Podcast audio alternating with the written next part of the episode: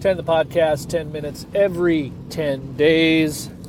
My name is John Wilkerson, and we're in the car on the way to work. It's actually the 11th, September 11th, Tuesday, September 11th. 17 years later. Um, uh, yeah, I don't know what to say. I don't know what to say. I. The images of what happened that day, the emotions that I felt, they are all still there. And I wasn't even directly impacted by it. At the time, I had just started a new job, the job I'm currently in now. And I was commuting on Mondays and Fridays. So I would get up early in the morning on a Monday morning. Uh, I'd head to work and then I would I was renting a room Monday night, Tuesday night, Wednesday night, Thursday night. I was away from my family, and then Friday nights I would go back. I had a five-year-old, a two-year-old, and my wife was pregnant with our third child.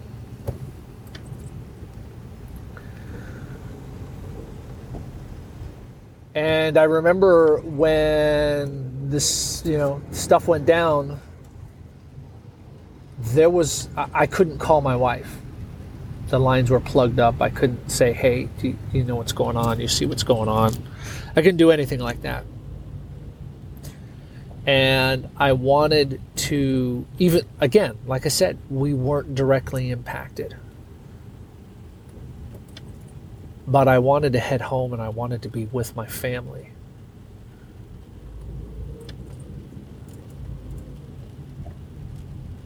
Yeah, I have five kids that weren't alive when that happened. And we talk about it. We talk about it every year and about what happened and the things that went on that day and how our country has changed, how our world has changed since then. And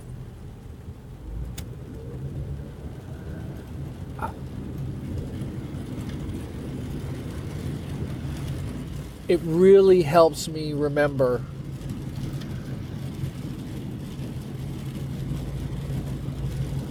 and helps solidify the unchanging love of God for me. God's love has not changed since that day.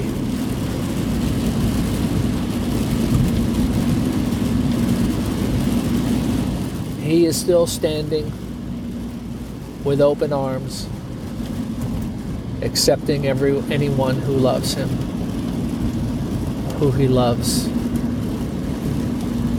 He's ready at any point to hold us in his arms and comfort us. And there might be people out there right now who are listening to this and they are, uh, maybe you're struggling to understand still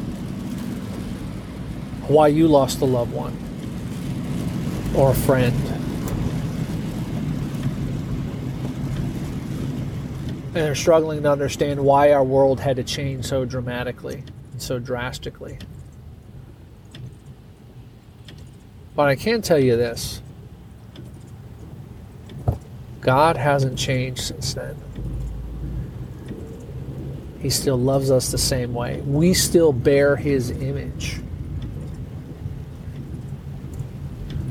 Despite what happened. And as crazy as it sounds, the people who committed that atrocity bore his image, and the people who continue to support the groups that orchestrated it, they bear his image. And that's one of the toughest things, right, as Christians. The reason we're to love our enemies is because they bear God's image.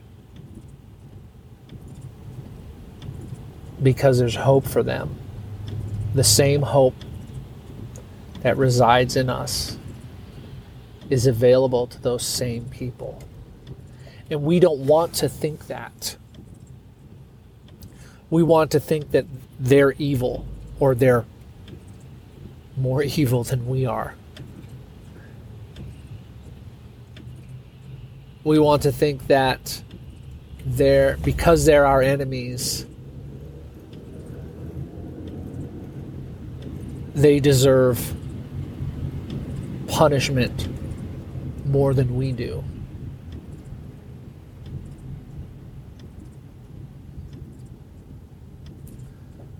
But our God loves them just as much as He loves us.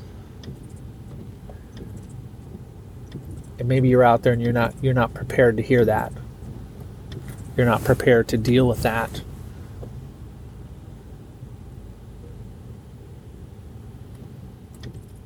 Mean, I'll tell you this, it's it's it's still tough for me today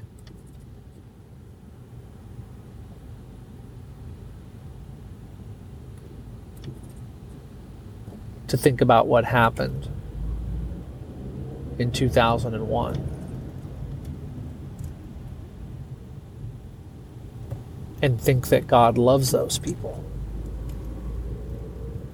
That, that's a hard pill to swallow. That's a really hard pill to swallow. But again, but then again, there could be someone else out there who's looking at me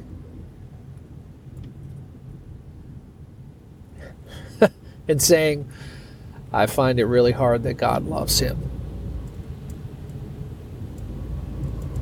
And sometimes the person that says that is the person in the mirror. Sometimes I look at myself and I go, God, why why do you continue to love me?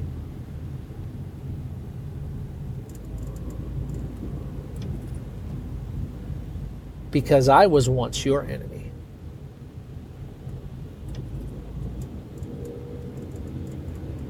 and yet you still love me. You see, loving your enemy, loving your enemy,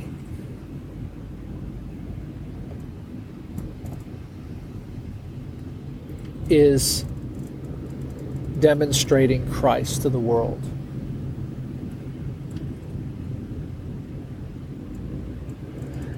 Now, I don't think that means we don't seek justice we should not seek retribution, but I do, but but I, I, we should, you know, retribution is not for us, but to seek justice, I think, is important. But I think how we frame that justice is just as important.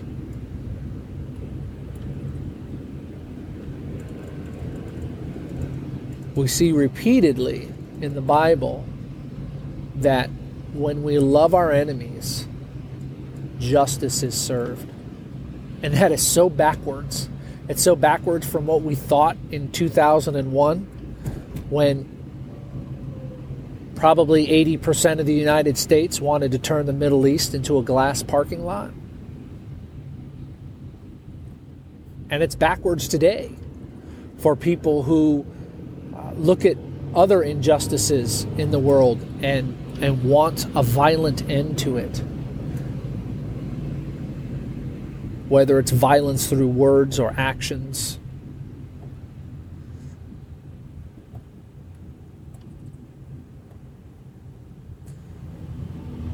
But really, blessing our enemy, loving our enemy, is the most just thing that we can do. That's big. That's huge.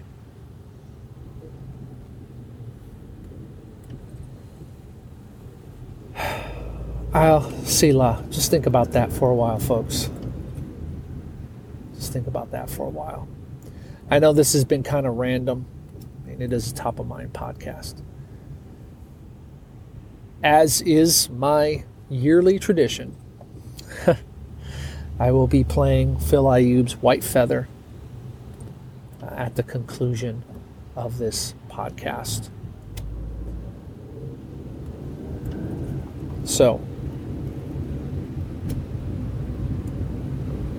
with that being said, you've been listening to 10 the podcast, 10 minutes every 10 days. My name is John Wilkerson. Thanks for listening, and thanks for sticking me in your ears.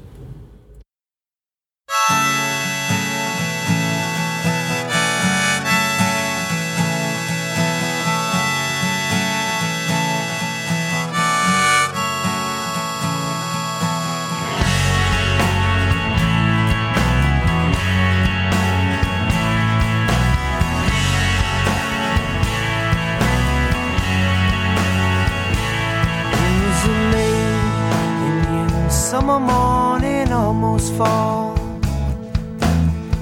Sault Ste. Therese had it all. Two kids and one on the way. Paul, he said, it's a beautiful day. And don't let it get away. 9 a.m. they run through the street. Watch it all from my TV. Lay in bed and bury my head. Don't roll me over. Oh no.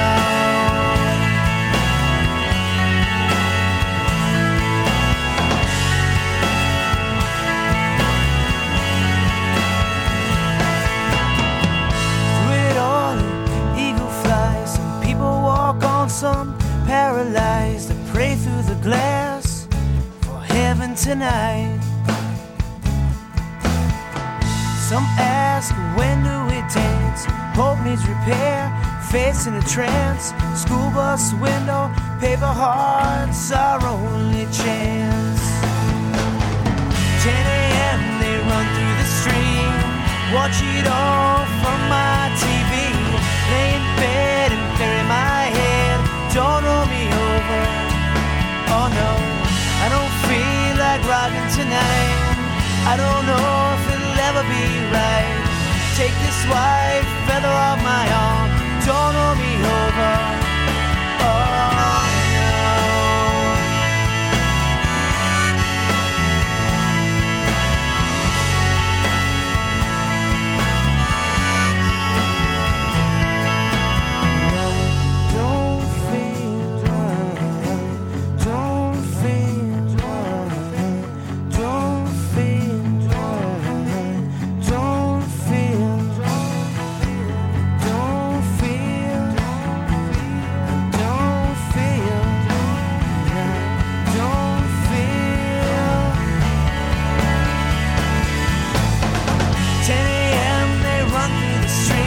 All I can feel and all I can see.